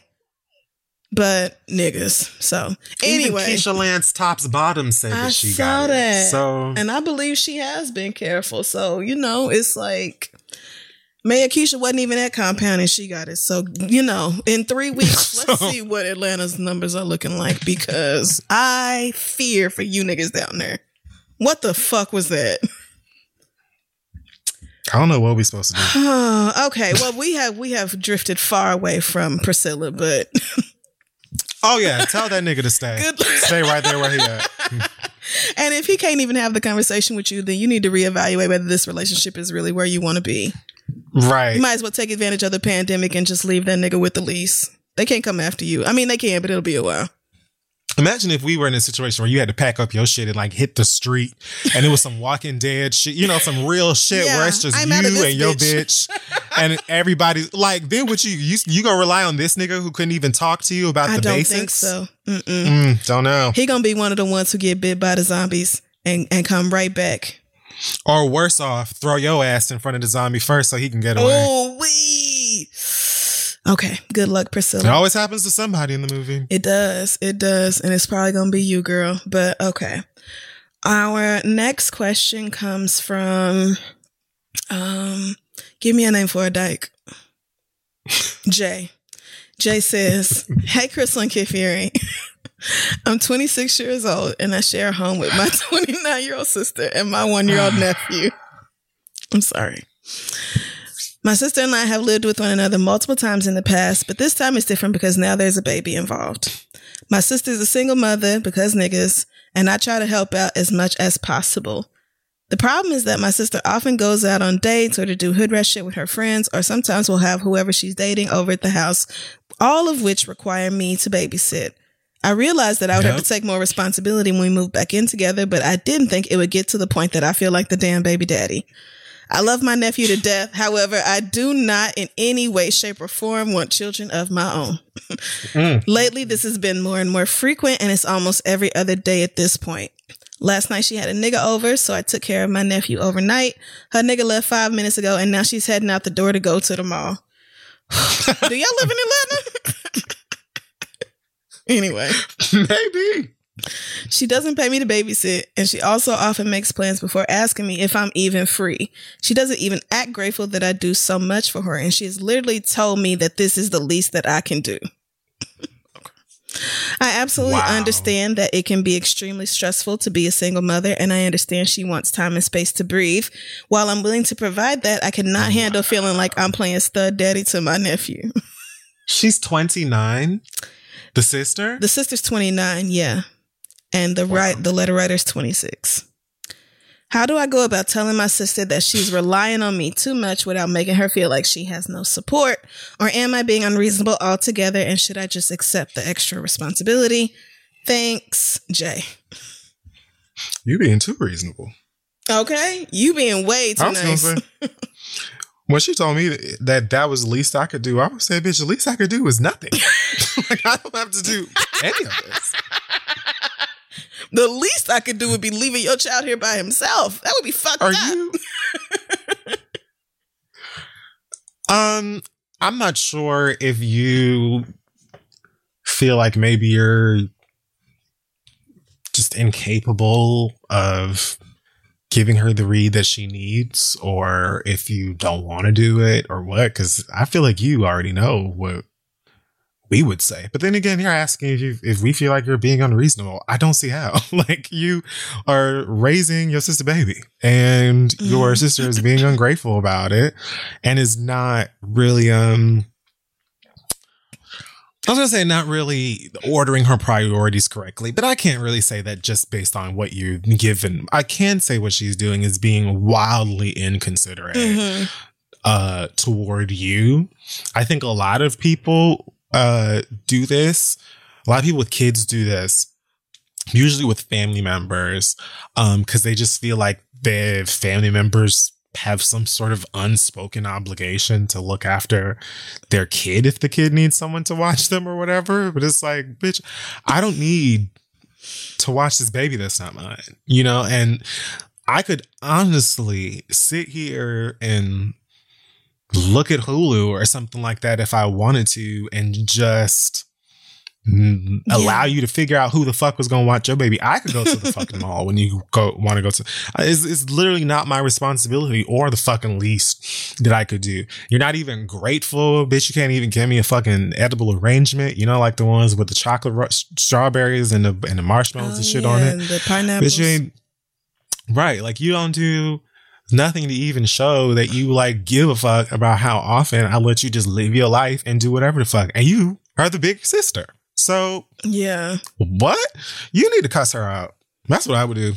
right. And maybe because this is your older sister, you like, oh, you know, she had to stop and watch me so many times. Maybe she did kind of have to constantly babysit you. So she's she's just. only three years. I mean, I, guess. I mean, I, I really don't know. If sometimes they just put the oldest in charge and then they Yes, go do whatever. no, they yeah, go- you're right. Go to the casino. You're right. So that's not enough to be like, Right. oh, well, bitch. So raise all my of the son. time. right. Like, girl, we both was watching Power Rangers, sis. Like, you did not raise me. We're not generations apart, and right, exactly. I was gonna say, well, you know, maybe if your sister is paying all the bills and you live there for free, then I could see you being kind of the default childcare. Also, but true. then you put she put in the PS that she is actually working and her sister is currently unemployed. So you know she's being asked to babysit after working, you know, day shift six a.m. to 2.30, first shift or whatever. So it's like. Not only is she not providing for you, you are providing for her, and you are letting her just kind of take full and complete advantage of you whenever she feels like it. So you're gonna have to say something. Yeah, you're gonna have to say something. I don't understand that state of mind being like in a situation where you are so incredibly blessed to have someone like your sister who is having your back, looking after your nephew Mhm. and doing all of these things in placement for, you know, this child's other parent or whatever. I don't understand how you would not show how grateful you are every chance that you get, especially if you are not working, not paying rent, whatever, like Mm-hmm.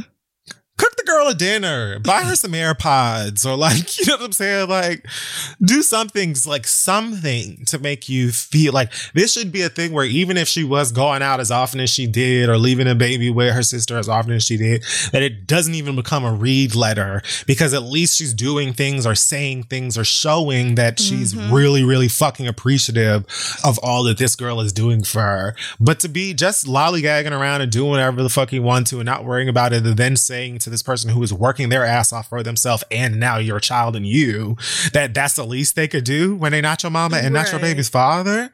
She needs to be cussed out. She Maybe you can do that nicely. Maybe you can, you know, not go as hard and not be as vulgar as I probably would. but there's nothing fucking unreasonable about what you're thinking at all. Like that's just fucked up. It's not okay to do. Right. And you know, asking is the bare least, the bare minimum that she could do. The very least she could do is just ask if you are available to watch her Right. child for, you know, whatever thing she wants to do. I get that parents are sick of these kids right now. I do. I get that. Y'all been in the house mm-hmm. with these kids for a month. Y'all are fucking over it. And I know a lot of parents who, if they didn't have family in the house or super nearby where they could just go drop their child off, they would have been lost their minds. So Yep. I fully get that parents need a break, but even those people ask first. Like you have to Yes. you have to make sure other people are available to do that. You can't just walk Yeah. out and expect me to automatically be there when I'm not this child's parent. Like Right. I have my own life. Maybe I'm fucking sleepy. Maybe I'm sick. Maybe anything. Like, you know, just fucking the least your sister could do is run it by you. Maybe I don't want to. I mean, you could really have any reason, but the fact that she don't even consider asking you first is like, okay, the disrespect Right. is just going way too far here. So Right. you gonna have to it cut would that off. definitely for me be less about how often I'm watching my nephew and just like the disrespect of it. Right. You know, because you're right. The fact that she's saying, oh, well, she'll just make plans without even asking me first if I can. It's like, well, what if I literally had to go do something? Right. What if I want to go to get out of? What if I want to go to compound and swim? like what if i literally had to go do something then what would you do you know like th- there's it's it, it's less about having dates or needing to go to the mall or whatever it is that she Mhm. needs that requires you to watch the kid and just more so the sort of lackadaisical nonchalant ass attitude of well she gonna watch the baby so who gives a fuck that's disrespectful Right. Because if I lived with somebody who had a child right now in the middle of a pandemic, I would assume that I would be watching that child frequently because Yeah. we live in the same house. Like I would just assume that I would be taking on some of that responsibility, but I would also not expect to be taken advantage of or to be taken for granted. And for the, ve- I mean, again, to at least be thanked for what I am doing or respected At for doing it. Like you're not At asking for too much here. You are not. Mm-hmm. So. the least you could do i'm sorry did i Bitch. fertilize your egg the fuck are you talking I about didn't, girl. I did not do that. So, like, no, ma'am. oh, but yeah, good luck to you um, as you have this conversation with your sister because it is going to be necessary in order to get her to start Mhm. acting like she has some sense. yes All right, that wraps up the questions this week. If you have one for us, send it to asktheread at gmail.com. We're going to take a quick break and be right back. Hey guys, May is Mental Health Awareness Month, and Talkspace, leading virtual therapy provider, is encouraging people to talk it out in therapy. Opening up to a therapist might feel uncomfortable, cathartic, exhausting, or exhilarating. Personally, I find it to be all of these things depending on the time and time. but if you keep talking or texting with a licensed therapist, you'll gain insights and uncover truths that you can find only in therapy. Personally, I'm therapy constantly. It's one of the most important things in my life right now, to be honest with you. And it is just, it makes a difference knowing that you have someone somewhere uh, that is judgment free, that is unbiased, that can hear you out. And it being Mental Health Awareness Month is the time, if it's been on your mind, to give it a try. Celebrate May, Mental Health Awareness Month, and the power of talking out in therapy. Talkspace is offering every listener of the read $80 off your first month with promo code SPACE80. When you go to Talkspace.com slash read to match with a licensed therapist today, go to Talkspace.com slash read to get $80 off your first month with the code SPACE80. and to show your support for the show. That's talkspace.com slash READ code S-P-A-C-E 80. Go get some help, talk some stuff out. Let's get back to the show. We're back. It's time for the read. It is. Um, do you want me to go first or? yes. Well, let me have a little water here. Mhm.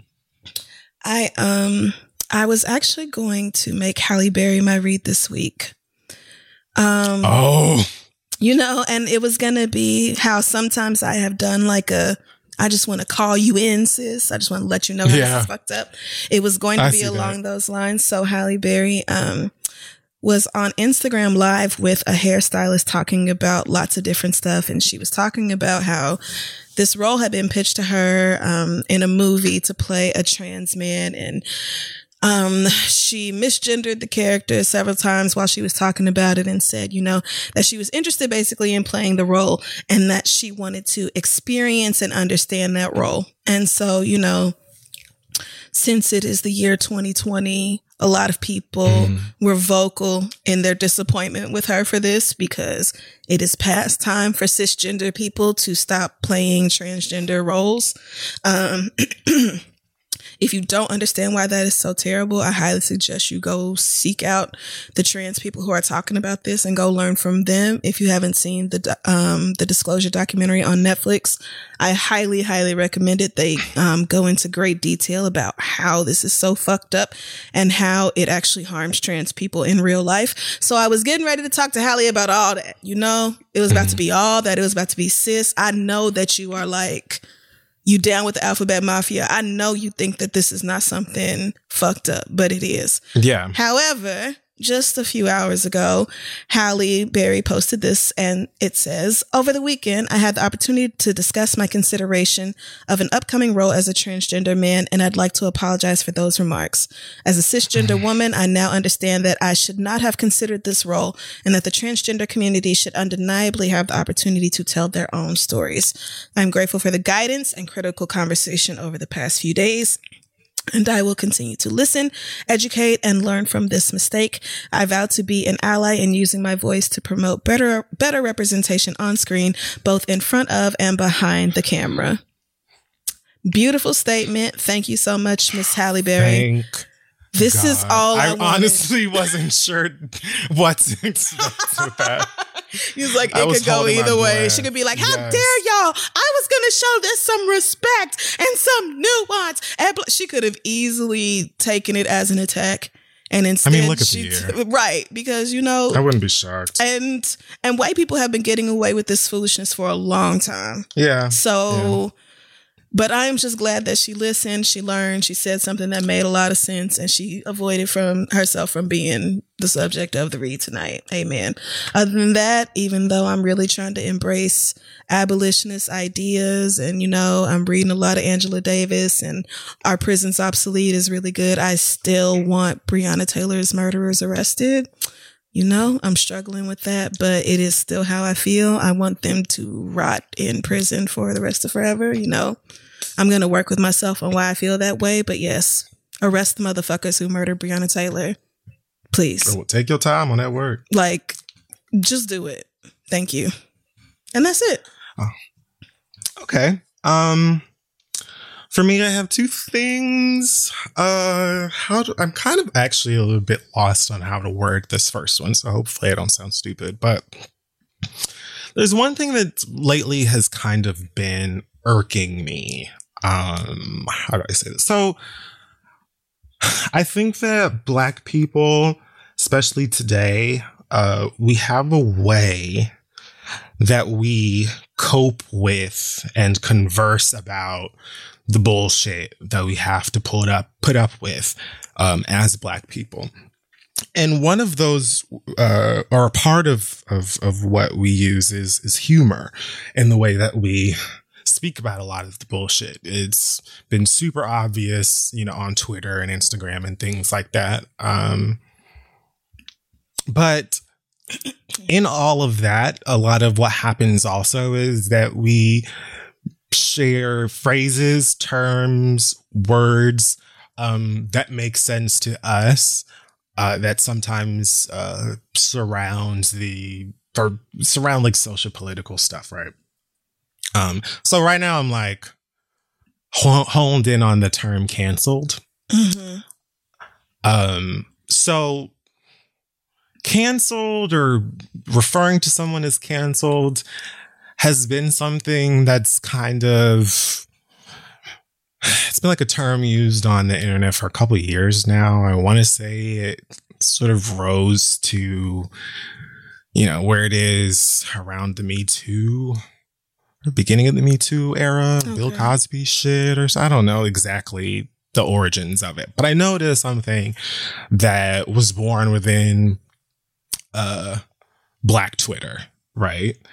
And just a, a term that's used to, you know, describe people not supporting someone who has uh, done or said something deplorable or dangerous, violent, negative, mm-hmm. offensive, whatever. Um, now, what happens with things like this and pretty much everything else that Black people do is like that then trickles down into the TikToks and the Tumblr and the Twitter and all of these other social media pockets where young white people are and they soak it up and they start to use it. And not all, you know, bad white folk, good, bad, you know, whatever side of things, but they get wind of it. They start to use it as well for whatever reason. And then from there, it infiltrates all of their white ass, little fires everywhere ass houses. And then, you know, Ellen, Ellen and them be like, you know, let me get up on, on the Google and the Facebook and figure out what this canceled stuff is. And then with all of their right bullshit, their oh, right wing conservative ass, racist ass bullshit, begin to mock these terms because they see where it came from. They see black faces that have the nerve to use this to speak up for themselves and, you know, all the shit that we have talking about. And then that leads to many people of all colors and creeds, Terry, that, um, I still want him to tell us what creed means. I need to know. Um, at least a lot of people coming out and and saying or explaining uh, what all of this stuff means, you know, because they got to kind of break down that cancel being canceled isn't really a thing, you know, like we said before, lots of people are considered canceled and they are still mm-hmm. wealthy as fuck. They never have to work again. Their kids never have to work again. A lot of the time for them, support doesn't stop. You know, it's just something that people use as a way to say we don't fuck with this person or accept what they're doing anymore, mm-hmm. which is mm-hmm. something that was always done anyway. Yep. Um, but anyway, what annoys me is the fact that that even has to happen. Why do we have to explain that shit to anybody? Because white folks soak up this shit when we weren't even talking to their asses half of the time and be like, word here, well, you can't, you, people can't be canceled. They're not TV shows. Bitch, we know that. Oh Nobody meant it literally, bitch. Like,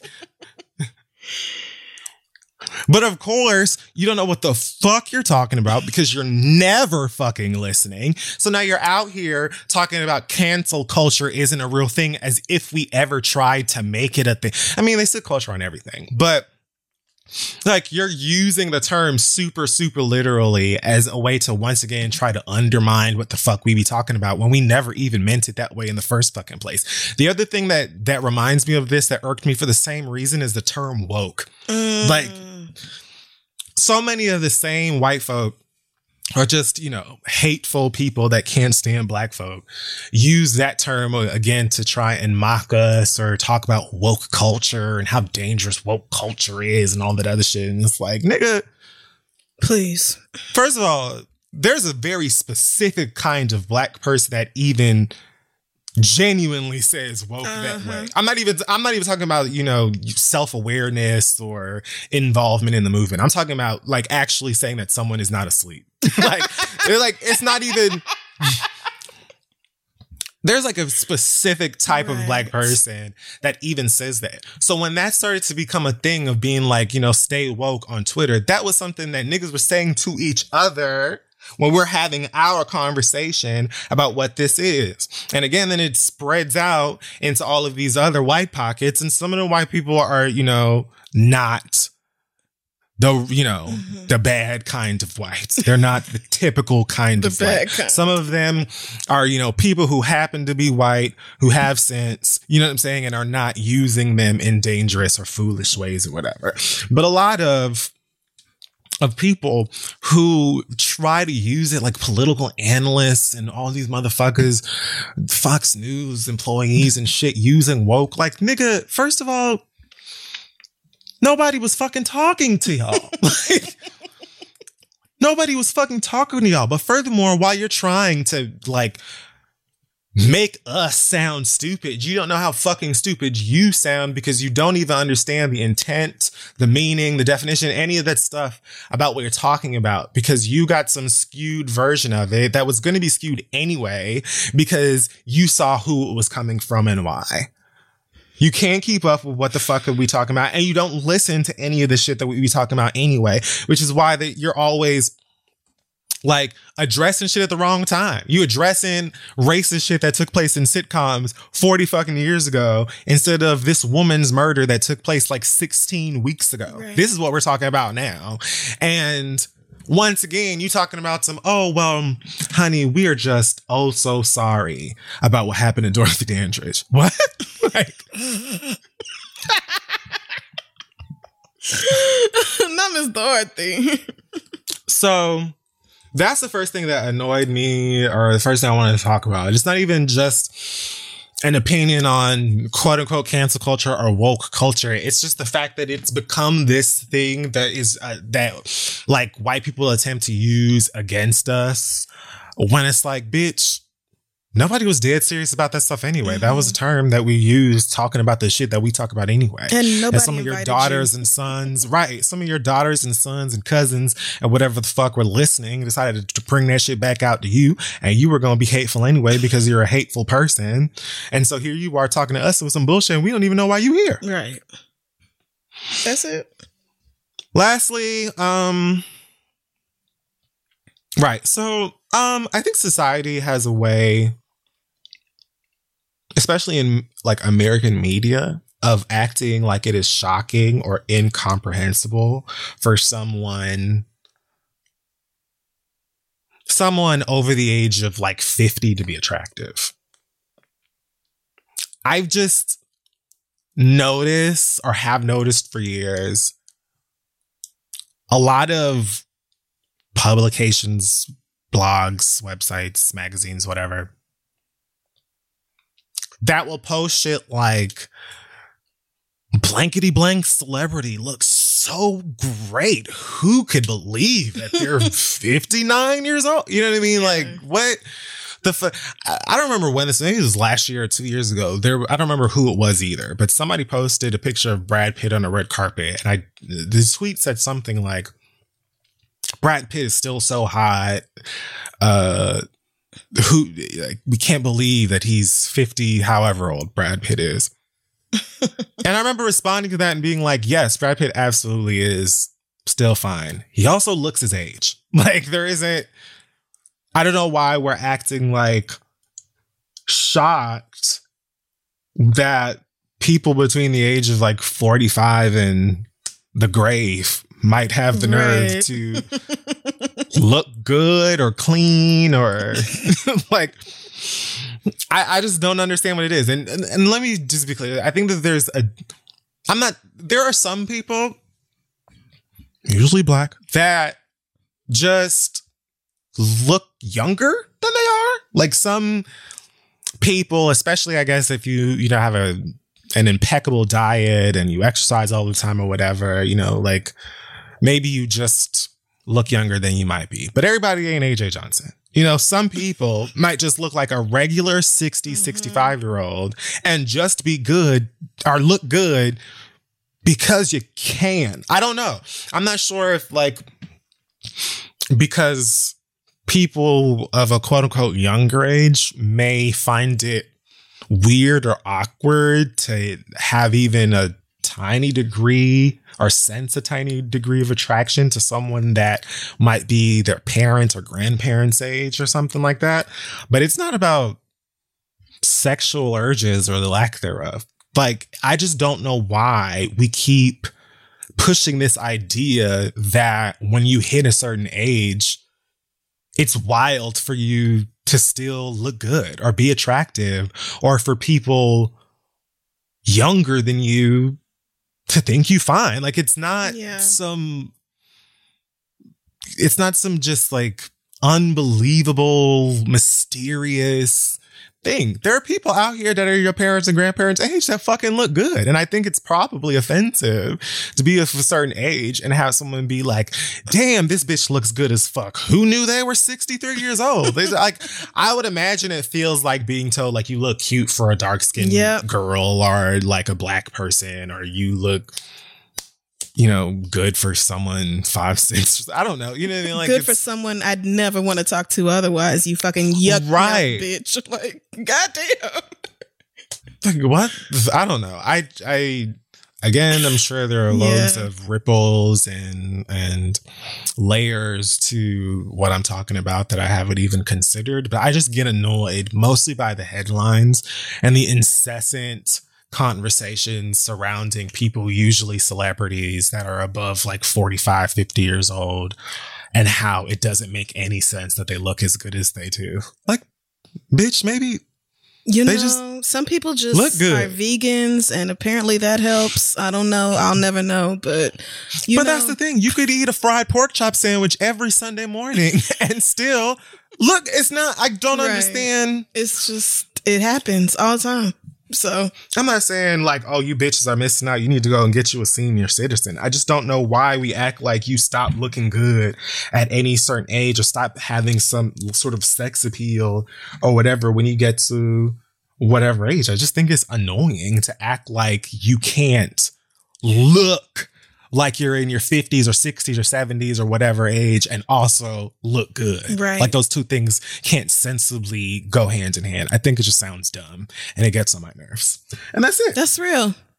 They do that a lot, especially I've seen I see it a lot with women, but like it's like if you don't look 40 years younger than your age allegedly, then it's whatever. Like I just feel like people do the most with that whole conversation. So especially to people again that have the money and access to practice whatever the fuck to really be a rejuvenated mm. forever young damn, there is bitch. that.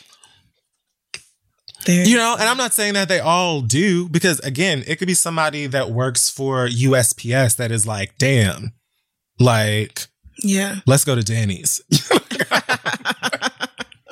but But still. But like we're talking about fucking millionaire, billionaire celebrities that probably, you know, farm stem cells and Oh yeah, like all that shit. They eat mermaid embryos and whatever the fuck. Then Mhm, they do. like, why are we even talking about this? Man. All right. Well, that's it. On that note, that wraps up this week's episode of The Read. Um, check out our website, thisistheread.com, and follow us on social media at This Is The Read on all platforms. Um, our merchandise is available at shoptheread.com. Kid Fury, any news for you this week?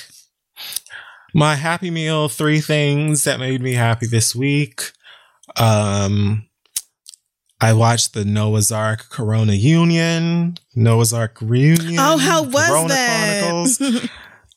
Ah, I enjoyed it so much. oh, Noah's Arc was like the first show. Damn, maybe one of the only goddamn shows. maybe the only one. oh, wow.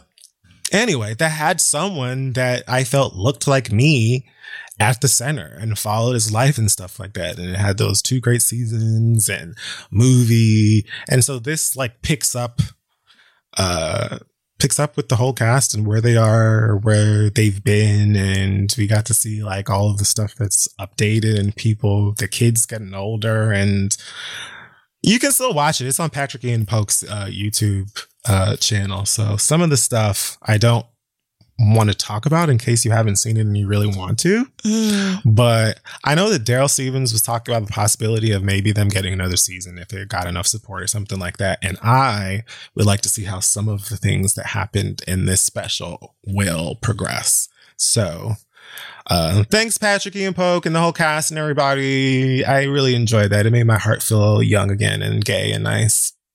Um, the other things that made me feel good there are rumors that Stanley from The Office is going to get a, or they have like a Kickstarter for a Stanley show, like a spin-off show.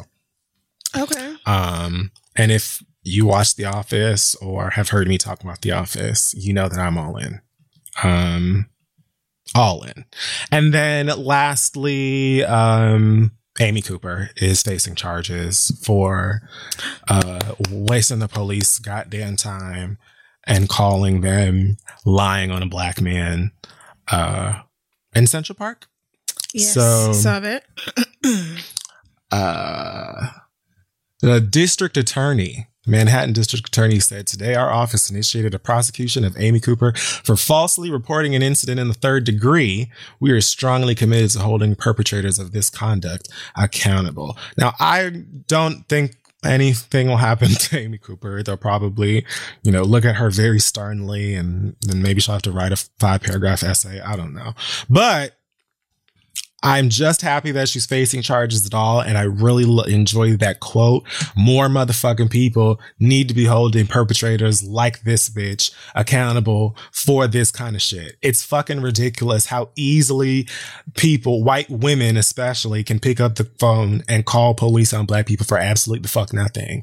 Not only mm. are you getting niggas killed, but you're wasting the police time and we pay them. So you wasting my Yep. money. hmm You are. My taxes are paid up. That's my money. I want her in the jail.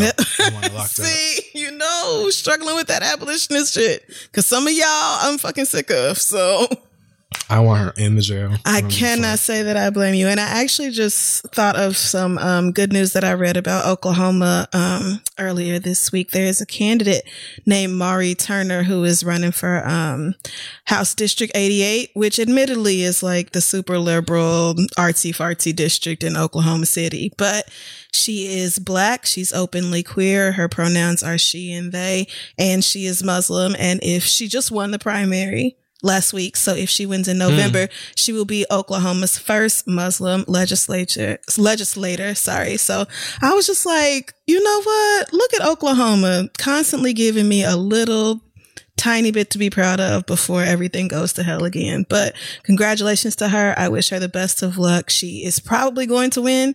That district has been liberal for a very long time, but you know, you never know till it's all said and done, but I'm wishing her the best because Oklahoma deserves real ass change. And those of you who are still there and fighting for it, you have all of my love and support because I can't do it. Well, I'm glad to fucking hear that. Yes. Meanwhile, Florida got some motherfucker out here talking about Beyonce is from Sicily 1922. My nigga, when I saw that, I said, I don't interact with trolls. So I just simply won't. I will not entertain this. What That's the what we talking about. Like, why y'all be dropping that shit into my mentions, my nigga? Like, this motherfucker. I'm not even gonna address what he said. It was It literally was so stupid. the dumbest shit. oh my God. And the fact that he's verified and actually like In running for office oh, or in office. I think he's a congressional candidate or something like that. I was just like, this is why I tell y'all bitches, I'm not from there. I don't know them hoes. I don't like them hoes. That ain't got nothing to do with me. Oh man. Okay. Well, on that note, Well, I think that wraps up this week's episode. Take care of yourselves and we will see y'all next week.